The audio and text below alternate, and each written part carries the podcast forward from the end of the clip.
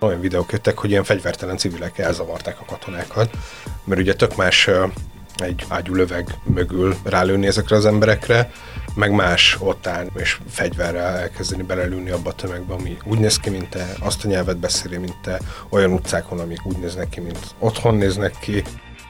Ez az első kézből a 24.hu heti podcastja az újság történeteivel és azokkal, akik szállították őket. Ebben az epizódban is teljesen be fog fedni mindent az oroszok egy hete indított háborújának rémséges takarója, hiszen ez most a mindent meghatározó történet. Először arról mesélünk, mit láttak a kollégáink a magyar-ukrán határ innenső oldalán felállított menekült fogadópontokon. Amit mi láttunk, és akikkel találkoztunk, az az a réteg, aki a legszegényebb valószínűleg, és, és ott ragad napokig. Tehát, hogy nekik viszont nincsen szerintem meg az eszközrendszerük arra, hogy tovább jöjjenek onnantól kezdve. A legtöbben egyébként magyarul beszéltek, és, és egyébként tényleg akikkel mi találkoztunk, ott nagyon nagy arányban voltak a kárpátaljai romák, főleg nők nagyon sok gyerekkel, aztán mérlegeljük az Oroszországra az EU és az angol szesz hatalmak által kirót szankciókat és a lehetséges kiutakat ebből az egészből. Putyin úgy került hatalomra, hogy volt egy társadalmi megegyezés, amiben ő kijelentette, hogy Oroszországnak többet nem kell abban a bizonytalanságban élni, amiben a Jelcin éra alatt a Szovjetunió szétesése után élt, ahol 400%-os infláció volt, senkinek nem volt munkája, brutális korrupció, maffia, hanem itt stabilitás lesz. És lehet, hogy nem lesz olyan növekedés, mint nyugaton, de stabil gazdaság és politikai kormányzás lesz. És most nincs. És természetesen mi is hallottuk, hogy egy hideg tekintetű magányos orosz atomfegyvereket emleget, de elmondjuk, hogy önmagában ettől mi miért nem lettünk sokkal nyugtalanabbak, mint előtte egyébként is voltunk. Hugom azt kérdezte tőlem tegnap, hogy egy őszintén lesz-e világháború. Mondtam neki, hogy szerintem nem lesz világháború, de orosz részvényt és ukrán ingatlant ne vegyem. Alapvetően én is ezt gondolom. Én nem vettem ezt uh, nyilván az azonnali ilyen hidegrázós pánikon kívül, ami az embert elkapja, hogy Putin atomfegyverekkel fenyegetőzik, szerintem, hogy gyakorlatban ez nem az nem atomcsapással fenyegetőzik, hanem felhívja rá figyelmet, hogy egy atomhatalommal szórakoznak. Én Pál Zsombor vagyok, ma is én beszélgetek a szerzőinkkel. Bászegi Rebekával és Kerner Zsoltal vagyunk most a podcast stúdióban.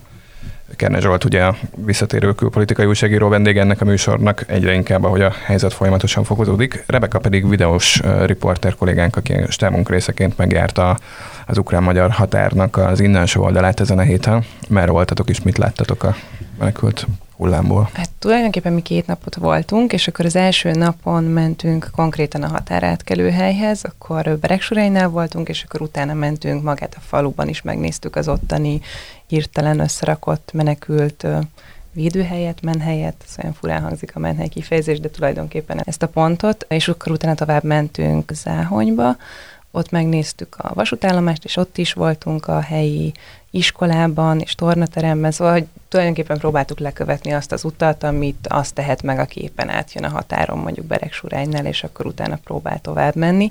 A második napon pedig Tiszabecsen voltunk. Igazából mindenhol nagyon-nagyon hasonló a helyzet, nagyon sok ember alszik viszonylag rossz körül. Hát amúgy igazából nem úgy rossz körülmények között, mert szerintem az összefogás az ilyen nagyon szép, szóval, hogy egyáltalán nem arról van szó, hogy most ott hagyják őket a hidegben, vagy ilyesmi, csak hát attól még mégiscsak tornatermekben alszanak, főleg nők és gyerekek. Menjünk akkor sorrendben végig ezen az útvonalon. Van a különbség az között, hogy Suránynál, Záhonnál és Tiszabecsnél kik jönnek, hát milyen távolságból jönnek és mivel jönnek? tőlünk, ugye az első hullámban a Dávidék mentek ki, és ők még tényleg tömegekkel találkoztak. Hogyha azokat a videókat is megnézitek, akkor ott, ott jönnek át emberek, családok felpakolva. Mi, amikor kimentünk, az pont az a nap volt, tehát ez a hétfőked, amikor, amikor már egyébként a nyugatiba érkeztek be az emberek, Szóval az első nap, amikor megérkeztünk, akkor nagyjából senki nem jött át a határon. Vagy aki átjött a határon, annak már nagyon megvolt a, a kialakult rendszer, hogy rögtön jöttek a kisbuszok, és vitték őket tovább. Amit mi láttunk, az az, hogy a legtöbb embernek aki jobban szituált, neki le van már beszélve, hogy jönnek érte ismerősök, nyilván van nála pénz, telefon, tud kommunikálni, sokan nyelveket is beszélnek, és hogy nekik nem jelent problémát az, hogy a határtól eljussanak akár Budapestre, akár tovább, maximum egy éjszakát töltenek ott, hogyha pont úgy jutnak át, mert ugye az kiszámíthatatlan, hogy mikor jönnek át a határon, Amit mi láttunk, és akikkel találkoztunk, az az a réteg, aki a legszegényebb valószínűleg, és, és ott ragad napokig. Tehát, hogy nekik viszont nincsen szerintem meg az eszközrendszerük arra, hogy tovább jöjjenek onnantól kezdve. Ez ugye napról napról változik, nekem vannak ismerőseim kint most is a segítők között, akik jelzik, hogy a akkor, amikor ti voltatok hétfőket környékén, akkor még a, a, az óvatosságból menekülők voltak, nem azok, akik aznap reggel mm. bombát láttak a szomszédban. Nyilván egy másik távolság, akikkel ti találkoztatok a hét elején, ők milyen távolságból jöttek, meg milyen arányban voltak magyarul beszélők, akár ukrán kárpátaljaiként, akár magyar kárpátaljaiként? Nagyon sokan tudtak magyarul. Akik nem tudtak magyarul, ők viszont nem tudtak angolul, tehát hogy tényleg az volt, hogy mi, mi nem nagyon tudtunk olyan interjút, talán egy, egy srác volt, akivel tudtunk beszélni, úgyhogy hogy angolul, hát hogy ő ukrán-ukrán volt, tehát belsőbb, belsőbb területről jött. Feltételezem, hogy aki ukránul beszélt, ők nem teljesen a határ környékéről jöttek, de ugye nem tudtunk velük kommunikálni gyakorlatilag. A legtöbben egyébként magyarul beszéltek, és, és egyébként tényleg akikkel mi találkoztunk, ott nagyon nagy arányban voltak a kárpátaljai romák főleg nők nagyon sok gyerekkel, de ez tényleg napról napra változik, szóval, hogy ez, ez, ez folyamatosan alakul. Csütörtökön beszélgetünk, és a ma jelenleti kormányinfón hangzott először arra az, hogy a határon jelenlevő szervezeteket, jellemzően egyházi szervezeteket pénzzel is támogatja a magyar állam. Az eddigi híradásokban, képekben, meg a videóitókban is a baptisták, máltaiak, református segélyszervezet látszanak a helyszínen. Mennyi nyomát lehetett tapasztalni annak, hogy akár a magyar állam, akár ezek a szervezetek egymással szövetkezve bármiféle rendszert próbálnak kialakítani, hogy Hát a magyar államot ezt annyiban láttuk, hogy Kósa Lajos ott volt a helyszínen, szóval hogy ebből a szempontból találkoztunk a képviselőjével, de egyébként... Ez egy, ez egy szintje lesz egy konfliktus súlyosságának az érdekeltetésének, hogy Kósa Lajos képviseli benne a magyar államot, vagy nem? De hogy alapvetően azt nem tudom, hogy ők egymással hogyan, tehát hogy ebben nem láttunk bele, hogy ők egymással hogyan működnek együtt, viszont mindenhol rendszer volt. Szóval mi nem találkoztunk fejetlenséggel tényleg. Mi főleg Tiszabecsen ott a baptistákkal voltunk, ott nagyon ki volt alakulva, hogy megvolt az adományoknak egy hatalmas terme, és akkor folyamatosan az igényekre így próbálnak reagálni, szóval az internet elérést is próbálják, és sőt, úgy tűnt, hogy a, a helyiekkel együttműködve. Tehát, hogy amúgy ez tényleg ilyen nagyon megható volt, hogy, hogy most nem, én nem nagyon láttam olyat, aki, aki így kimaradt volna, és azt is mesélték, hogy nagyon sokat, ez, beszéltünk önkéntesekkel, és akkor kiderült, hogy nem tudom, helyiek amúgy.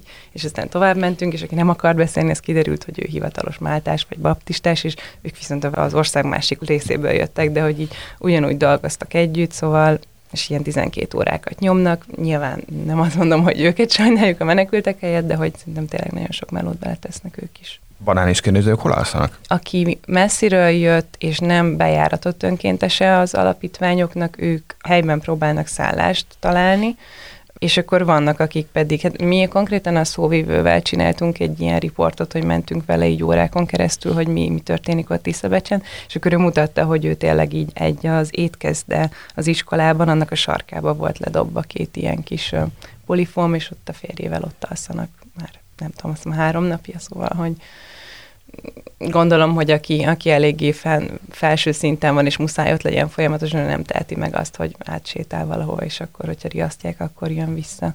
Találkoztatok mondjuk indiai, fekete arab diákokkal, mert hogy volt egy olyan hír, hogy Lengyelországba ők el se indulnak, mert elkezdtek ilyen plegykák terjedni, hogy a lengyel határa nem engedik be őket, meg volt egy csomó atrocitás lengyel szélső jobbosok kifejezetten vadáztak színesbőrűekre a pályaudvarokon, és elkezdték őket zaklatni, meg megverték, meg terjed egy csomó hoax náluk, és az, a, az volt a pletyka, hogy egy csomóan, hogy nagyon sokan tanulnak afrikaiak, indiaiak Ukrajnában, és hogy ők inkább Magyarországra jönnek, mert egyszerűen tartanak a lengyelektől. Cáhonyban találkoztunk velük, tehát hogy ott a vasútállomáson viszonylag sok volt a fekete és indiai, de ők ugye Budapest irányába utaztak tovább. Ja, és amúgy a torockaival is találkoztunk. Szerepel a videóban is, és hogyha szeretné valaki látni, hogy a mi ezánk mozgalom prominens vezetője hogyan tesz különbséget migránsok és menekültek között, attól függően, hogy melyik irányba jönnek, az és nézze meg ezt a videót. Érdekes jelenség volt. Rebeka, köszi szépen, hogy jöttél. Én is köszönöm. Mi pedig Zsoltal folytatjuk az elmúlt hetekben már megkezdett uh, bocsinált a katonai szakértő, egyáltalán nem bocsinált a geopolitikai szakértő, próbálkozásainkat, amit ma gazdasági fotászakértéssel fogunk kiegészíteni. De kezdjük onnan, hogy ugye pont egy hete az előző epizódban a háború első napján tettük le a közös vonalunkat, azóta úgy tűnik, hogy Putyin két dolgot elért, amit nem feltétlenül szeretett volna, meglepő egységbe kovácsolni az Európai Uniót, amire le- legendásan képtelen, meglepő tempóban, illetve megteremtette a modern ukrán nemzettudatot. Hát sőt, egy harmadikat is egyébként, mert volt itt tök érdekes hír, hogy az izraeli, ugye nagyon sok izraeli diák is van Ukrajnában, Ukrajna az egyik legilyen zsidóbarátabb ország egyébként a Kelet-Európában, eleve hatalmas zsidó közösség van, ugye főleg Odesszában, de mondjuk Vivben is, meg egy csomó helyen.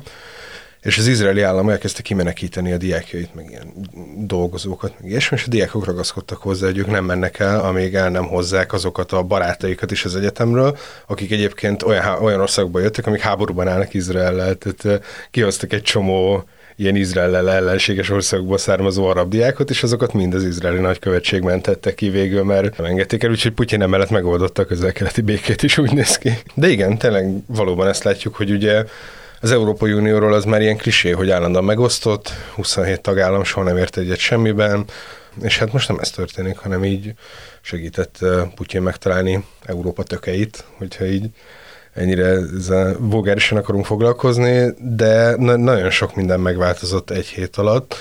Az ukránokkal pedig hasonló a helyzet, hogy egy csomó tök érdekes nyilatkozatot olvastam, amiket nyilván bizonyos részben fenntartásokkal kell kezelni, mert az ukránok nagyon jók a, az információs hadviselésben, és alapvetően eléggé monitorozzák azt, hogy így kiszólalhat meg kifelé háborús övezetekből, de azért nem, nem tűnnek ezek hazugságoknak. Hogy például Harkiv, a gyerekkori nevén Harkov, az egy, az egy nagyon orosz alkú település, ez ugye észak-kelet-ukrajnában van közvetlenül az orosz határ mellett, ez egy akkora város, mint Budapest.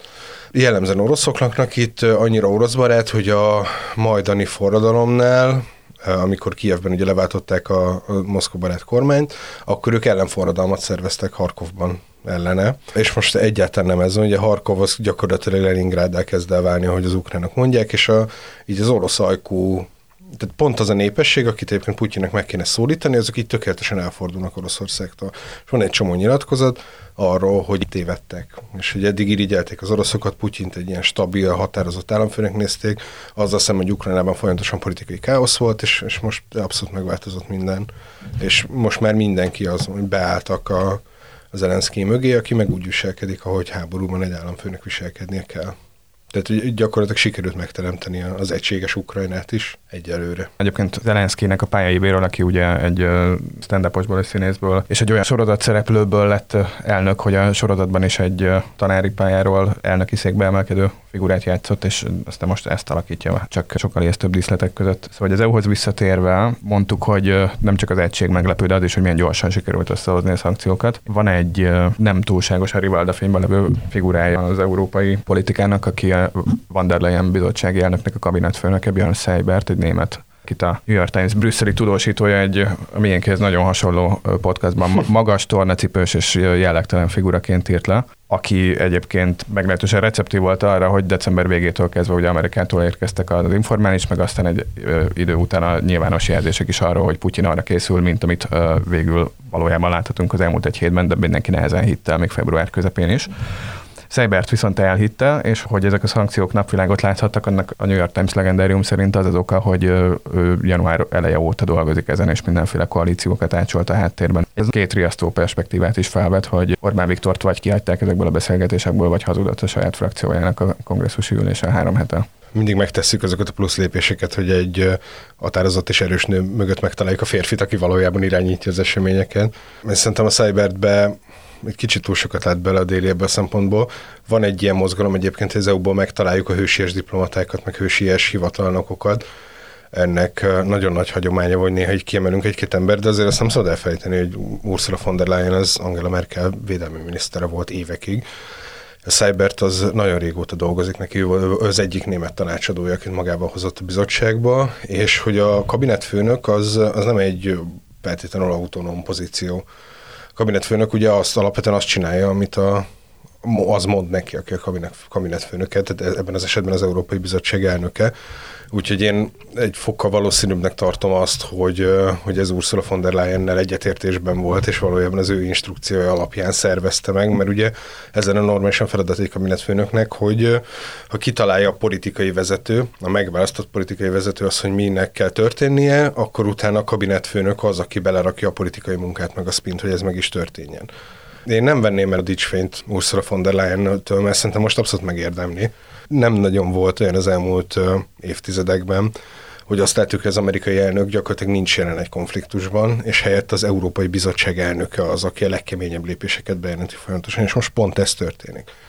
És Ursula von der Leyen jelenti minden egyes nap gyakorlatilag az újabb szankciókat Oroszország ellen, mindenki pontosan tudja, hogy ezek európai szankciók, emberek egy része is felejti, hogy az amerikaiak is egyébként csatlakoztak hozzájuk, meg egy csomó más ország is, de ez Ursula von der Leyen nem egy tehetségtelen politikus, tehát a, az a két és fél év, amit a bizottság élén töltött, az gyakorlatilag abból állt, hogy folyamatosan bővítette a bizottságnak a hatáskörét egy csomó kérdésben.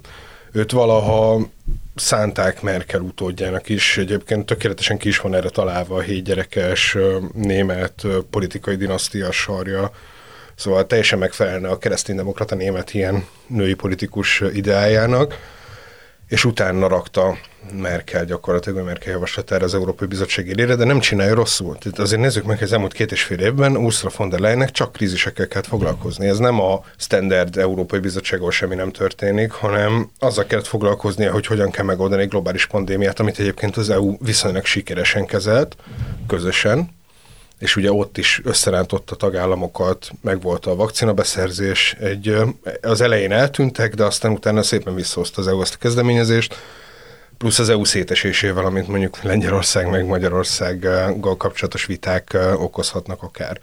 Szóval ő egy, egy háborús bizottsági elnök, amit nem, nem sűrűn látunk egyébként az EU élén. Az eredeti kérdése válaszolva pedig nem tudjuk, hogy Orbán Viktorra leülte egyébként. Esélyesül leült mondjuk a V4-ekkel. Csehország, Szlovákia, Lengyelország, Magyarország, ők szoktak egyeztetni a tanácsülések előtt is általában igyekeznek képviselni közös álláspontot. Ebből a szempontból mondjuk nem létezik igazán közös v álláspont, mert ugye a mi legnagyobb szövetségesünk, a, Visegrádi négyek közül az Lengyelország, aki gyakorlatilag a legorosz ellenesebb nép egész Európában és kormány ők voltak a leghatározottabbak minden követelésben. Nem tudni, hogy Orbán Viktorral tárgyalta, de valójában nem biztos, hogy hazudik Orbán Viktor, mert nagyon sokáig, nagyon régóta mondják azt az amerikaiak viszont nyíltan, hogy Putyin támadni fog, és senki nem hitt el, beleértve engem is. Úgyhogy ez nem csak Orbán Viktor, hanem mindenki mást is meglepetésként ért. De mégiscsak elég kidolgozott szankciók, ezek akár két nap alatt imprózta össze a rátermet asszony és a csapata, akár dolgoztak rajta hónapokig. Ezt nem akartam kétségben vonni egyébként, szinte biztos vagyok benne, hogy dolgoztak rajta hónapokig, mert tényleg nagyon kidolgozott, és tényleg nagyon erős szankció. És példátlannak is mondhatjuk őket egyrészt a mélységükben, mármint hogy gazdaságilag nem próbáltak ekkorát ütni még országon. Másrészt abban is, hogy az EU meddig megy el, de hát a fő kérdés ugye az lesz, hogy a gazdasági szankciókon belül mennyire szimbolikusak, mennyire precíziós fegyverek, amit bevetettek, és mennyire teljes körülnek számítanak, és hogy ezek elegek lesznek-e, mert ugye az nagyon látványos, hogy mindent, ami energiabeszerzéshez kapcsolódik, azokat a dolgokat ezek a szankciók nem érintik, miközben az orosz érdemi orosz bevétel meg az energiakereskedelemből van. Az az érdekes ebben az egészben, hogy ugye nem vonatkoznak a szankciók az energiával és nyersanyag exportra kapcsolatos dolgokra. Viszont azt látjuk az elmúlt napokban, hogy a nagy európai cégek és az államok egy része is gyakorlatilag saját szankciókat vezet be. Soha, vagy az elmúlt, nem tudom, két évtizedben nem volt olyan, hogy a, az uráli kőolaj volt egy csomószor, hogy aukciókon nem kelt el és ugyanez van egy csomó más orosz nyersanyag termékkel is. Hogy egy kicsit visszalépünk, akkor azt látjuk, hogy azért működnek ezek a szankciók egyébként, Oroszország igyekezett nagyon szankcióállóvá tenni a saját gazdaságát, az orosz gazdaság gyakorlatban úgy néz ki, hogy ezek nyersanyagot exportálnak. Szinte minden exportjuk nyersanyag. Olaj, gáz, mondjuk fémek, alumínium, ilyesmi. Tehát hogy olyan dolgokat, amiket aztán külföldön földolgoznak magasabb hozzáadott értékű iparból és minden importjuk, azok, az pont ilyen magas hozzáadott értékű dolog, és mondjuk ott van, akkor még exportálnak élelmiszert, visznek sokat, és Ukrajna is. És az a baj, hogy minden, ami, amire a modern Oroszországnak szüksége van, azt importálni kell külföldről és nagyon nehéz úgy importálni bármit külföldről, hogy a bankod nem tud egy üzenetet küldeni a másik banknak, hogy figyelj, eladnánk nem tudom, ezer rubelt. És most a gyakorlatban ez történik, hogy az orosz bankok egy részét lekapcsolták. Ezek az energiához kapcsolódó ilyen kereskedelemről nem, tehát nem minden bankot kapcsoltak le SWIFT rendszerről, van egy, egy pár, ami még, még tud kommunikálni a világgal, de azt látjuk, hogy, hogy sokkal nehezebb lesz bármit behozni Oroszországba, és tényleg bármit, mert az oroszipar az a különbség a Szovjetunió meg a mostani Oroszország között, hogy a Szovjetunió gyakorlatban nagyjából önellátó volt. És ugyan rosszabb minőségben, meg nem pont ugyanazokat a dolgokat, de elő tudta állítani a saját javait, amire az embereknek szüksége van. Most meg azt látjuk, hogy van a Maria Butina, aki a, talán az ottani Ráz Zsófia, talán ilyen orosz propagandista, és a TikTokon az orosz gyártmány okos telefont reklámozza, hogy az is mennyire jó, mert az Apple bejelentette, hogy nem ad el több iPhone-t Oroszországban, semmilyen Apple cuccot. Soha nem volt még a világtörténelemnél olyan, hogy egy ennyire ilyen integrálódott országot egyik napról a másikra kapcsoltak le a világról. De ez egy teljesen új dolog, egyébként mindenki más számára is teljesen új. Irán van kb. olyan szinten lekapcsolva a világról, de Irán nem ennyire jelentős gazdaság. Oroszország a világ 11. legnagyobb gazdasága. A nyersanyagpiac az volt az elmúlt 30 év jólétének gyakorlatilag az egyik alapja, hogy a nyersanyagpiac borzasztó nyitott volt, és az emberek oda mentek neongázért, alumíniumért, gabonáért, kőolajért, ahova akartak, és nagyon úgy néz ki, hogy ennek vége. Szerintem azért tök érdekes ez a változás, amit egyik napról a másikra bevezettek, mert ez egyébként abba az irányba megy, amerre az EU-nak egyébként is mennie kéne egy ilyen világban. Nagyon régóta az van, hogy mindenki tudja, hogy probléma az orosz gáztól, meg energiától való függés, kell valamit kezdeni. Mindenki tudja, hogy Kína és Amerika bármikor egymásnak eshet, kell valamit kezdeni a nyersanyagellátással, a ritka földfémeknek a beszerzésével, és most ez, ez történik, egy csomóan elkezdenek alternatív utak felé nézni, hogy honnan lehet akkor még gázt venni mondjuk Oroszországon kívül, honnan lehet neongázt venni. Ukrajnán kívül ez a másik, hogy a valószínűleg a chip hiányra ez is hatással lesz, mert hogy Ukrajnában állítják elő a világ neon készletének 40-50%-át, ami, ami kell a chipgyártáshoz.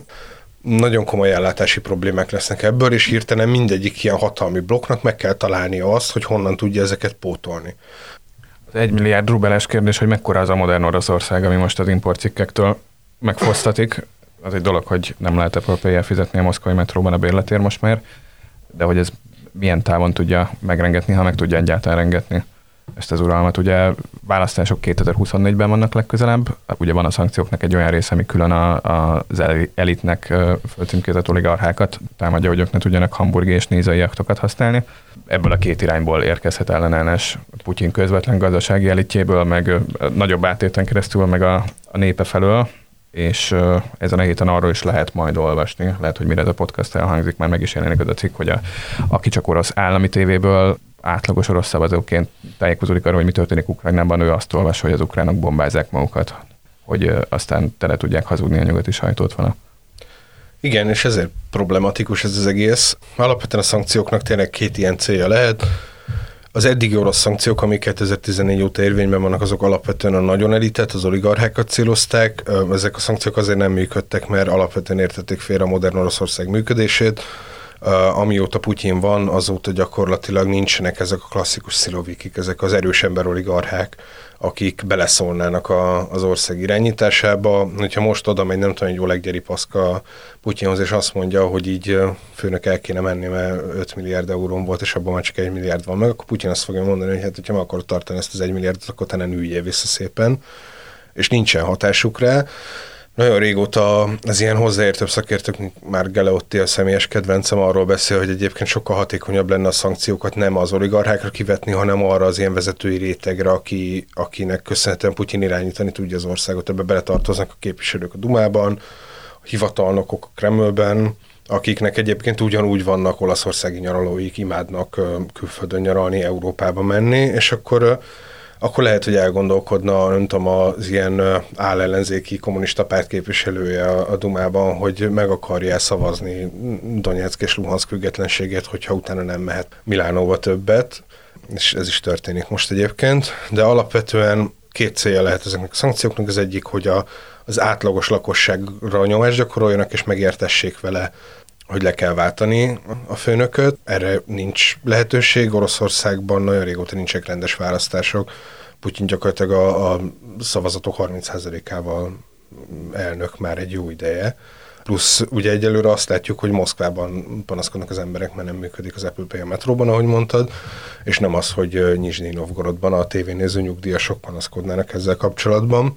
A másik opció az az, hogy akkor megpróbálunk egy ilyen palotapucsot, ez a klasszikus regime change, amit az amerikaiak szeretnek csinálni, elérni. Erre egyébként potenciálisan van lehetőség a, a Metaculus nevű ilyen tudom, a, a esélyagregátor szoftver szerint 76% hogy Putyin marad az elnök, tehát van, van 24% arra, hogy megpucsolja valaki.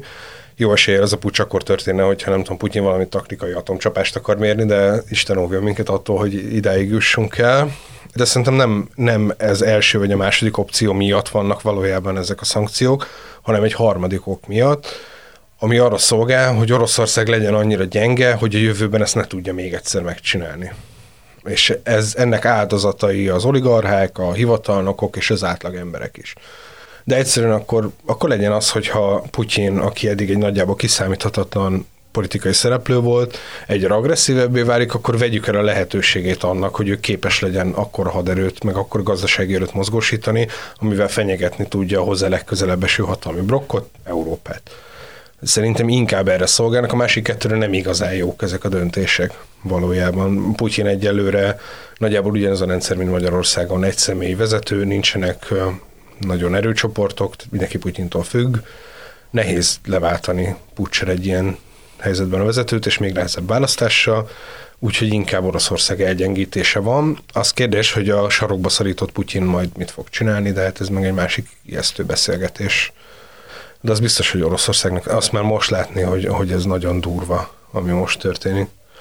Pont néztem reggel egy YouTube videót, van egy tök átlagos orosz srác valamelyik középméretű orosz városban, aki kb. arról blogol, hogy milyen orosznak lenni, és ő mondjuk speciális helyzetben, hogy youtuber és Patreonon, meg YouTube-on kapja a fizetését, de gyakorlatilag az, az volt a legutóbbi videójában, hogy itt tönkrement. Mert dollárhoz nem fér hozzá, a kormány úgy döntött, hogy ha be is hozna dollárt, annak a 80%-et automatikusan át kell váltani rubelre, rubel árfolyama teljesen elszállt, tehát mm, igazából nagyon nehéz váltani is, otthon nem tarthatja, úgyhogy egyre nagyobb a káosz mindenhol, a cuccok már most brutálisan drágulnak, és ebből a szempontból viszont érdekes a változás a társadalommal. Tehát ez az, ami nem zárja ki azt, hogy itt általános felháborodás lesz, ami végül elkergeti Putyin. Nagyon kevés esélyt látok erre. De Putyin úgy került hatalomra, hogy volt egy társadalmi megegyezés, amiben ő kijelentette, hogy Oroszországnak többet nem kell abban a bizonytalanságban élni, amiben a Jelcin éra alatt a Szovjetunió szétesése után élt, ahol 400%-os infláció volt, senkinek nem volt munkája, brutális korrupció, maffia, minden egyéb, hanem itt stabilitás lesz. És lehet, hogy nem lesz olyan növekedés, mint nyugaton, de stabil gazdaság és politikai kormányzás lesz. És most nincs. Se politikai, se gazdasági kormányzás nincs stabil. Tehát gyakorlatilag fölrúgta azt a társadalmi szerződést, amivel ő Oroszország elnöke lett. És azért ez még neki is problémát jelenthet hosszú távon. Nem akarok teljesen szemtelennek tűnni, nem azért nem mászunk bele a, a, megerekedett hadoszlopok és elfoglalt ugránvárosok mélységeibe, mert nem követnénk ezeket, hanem mert egyrészt nem tudunk nagyon katonailag milyen szentont mondani róluk, inkább csak riadtan figyeljük őket. Arról viszont kíváncsi vagyok, hogy mit gondolsz, hogy most milyen opciók képzelhető el egyáltalán, ami nem két szélsőséges véglet egyikeként zárja le ezt a konfliktust, hanem valamiféle kompromisszumként. Ugye van az, hogy kazettás bombákkal meg semmisíti Putyin az összes nagyvárost, és utána egy kicsit irreleváns lesz, hogy a maradék része Ukrajnának milyen néven fut és kié, vagy hogy a hőséges ukrán ellenállók annyi Stinger rakétát kapnak, hogy több orosztak nem tud bemenni több ukrán városba, de ezek egyike sem fog megtörténni, tehát valamikor valahogyan egyszer ebből ki kéne tolatni az agresszornak, milyen? Nem biztos egyébként, ez egy 8 éve tart már a Donbassi konfliktus. Simán lehet az is, hogy egyszer megrekednek az erővonalak, mert én, én egyébként nem arra tippelek, hogy ez lesz, arra tippelek, hogy ez az, amit először mondtál, hogy a pori bombáznak néhány ukrán várost, és aztán utána a fene tudja, hogy mi lesz. Látjuk ezeket a térképeket, hogy az orosz hadsereg mit foglalt el, ilyesmi, de az, hogy az orosz hadsereg hogy szabadon tud közlekedni, ez nem azt jelenti, hogy az orosz hadsereg azt irányítja is Szerintem ez még Hersonnál is az egyetlen komolyan vehető méretű város, amit elfoglaltak kérdéses lesz. Ugye előtte Melitopolt foglalták még el, ahonnan olyan videók jöttek, hogy ilyen fegyvertelen civilek elzavarták a katonákat, mert ugye tök más egy, nem tudom, ágyulöveg mögül rálőni ezekre az emberekre, meg más ott állni, és és fegyverrel elkezdeni belelülni abba a tömegbe, ami úgy néz ki, mint te, azt a nyelvet beszéli, mint te, olyan utcákon, amik úgy néznek ki, mint otthon néznek ki.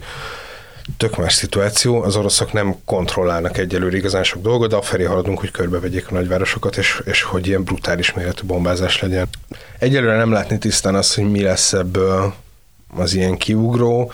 Ezt egyébként nagyon ritkán lehet látni tisztán, hogy mi a megoldás végül, ami megszületik az egyetlen reális megoldás szerintem, amit ebben a szituációban el lehet képzelni, az, hogy az ukránok benne, belemennek a Krím és a Donbass elvesztésébe, az oroszok levonulnak, az arra hivatkozva, hogy akkor ezt megszerezték ezt a két vitatott szeparatista területet, viszont ezzel szemben meg ott van az, hogy Putyin valószínűleg nem csak azért ment be oda, mert szerette volna a Krímet és Donbass megerősíteni, hanem kétféle vélemény van, ugye az egyik az, hogy azért, mert egy pufferzónát akart a NATO meg saját maga között, valószínűleg ez is igaz, a másik meg az, hogy azt gondolja, hogy az ukrán nép nem létezik, nincs olyan, hogy Ukrajna, és ezért annak Oroszország részének kell lennie, hogy mondjuk Belarusnak is Oroszország részének kell lennie, utóbbinál egyébként nagyjából sikerült már elérni ezt a célt, viszont azzal, hogyha tűzszünetet hirdet és visszavonul a Donbassért és a Krímért, azzal megteremti azt a modern ukrán államot, amit ő nem ismert el soha.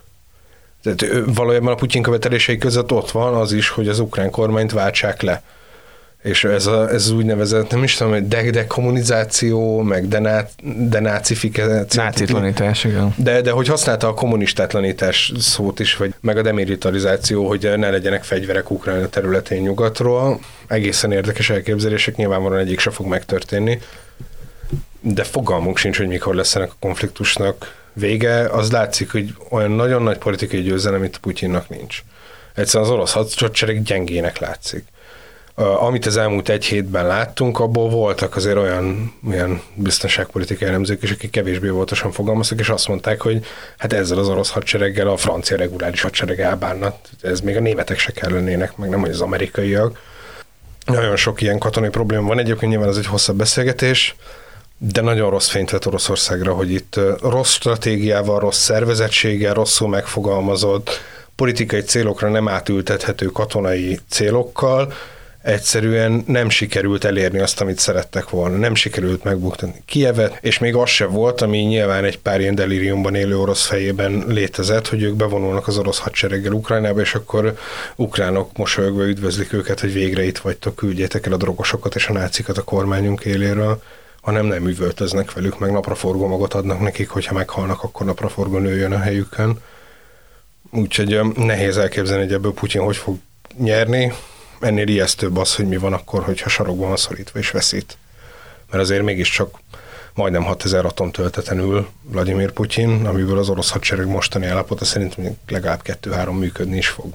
Hugom azt kérdezte tőlem tegnap, hogy egy őszintén lesz a világháború és mondtam neki, hogy szerintem nem lesz világháború, de orosz részvényt és ukrán ingatlant ne vegyem. Alapvetően én is ezt gondolom, és egyébként, hogyha már egyszerűen a kuluszt időztem, akkor a atomtámadások 4% esélyt adnak valójában, ami magasabb, mint kéne. A Morgan Stanley 1%-ra becsüli egyébként. Ugye a gazdasági, ugye pénzügyi cégeknél mindenhol vannak ilyen kockázatelemzők, és ugye, akik ehhez is kell, hogy valaki értsen, és ezért beáraszták azt is, hogy mi van atomháborúkor, és ennek milyen hatása lenne mondjuk a Dow indexre hát és nem lenne Dow, tehát ez, ez lenne a vége. Szerintem egy, azért attól messze állunk még mindig, hogy itt Vladimir Putyin taktikai atomtámadásokba kezdjen. Hát, hogy egyszerre legyünk megnyugtatók és szomorúak, hozzám az a, az interpretáció áll közel, hogy ez leginkább egy mondás, és hogy mint mondás akképpen lehet visszafejteni, hogy na most már ezt is bemondtam. Nyilvánvaló örültség volna, de az üzenete viszont az, hogy minden, ami nem nukleáris, az mostantól az asztalon van. Szerintem ez egy politikai üzenet volt, ugye négy szintje van az orosz nukleáris készültségnek, az, amiben eddig voltunk, abban fizikailag lehetetlen elindítani robbanó tölteteket, a második szint, amiben most vagyunk, abban fizikailag el lehet, de még nincsenek célpontokra vonatkozó információk megosztva, és a harmadiktól számít háborús szituációnak a nukleáris elrettentő rendszerkészültsége, amiben még nem vagyunk. Szerintem ennek a lépésnek az volt a célja, hogy a fegyver szállításban gondolkozó nyugatnak eszébe jusson, hogy ja, bocs, itt atomfegyverek is vannak. Mert egy pillanatra, mintha mindenkinek a fejéből kiment volna az, hogy Oroszország egyébként tényleg majdnem 6000 atomtölteten ül, és szerintem ez egy viszonylag egyértelmű üzenet volt Putyintól, hogy így, hoho, lehet, hogy ezt nem kéne.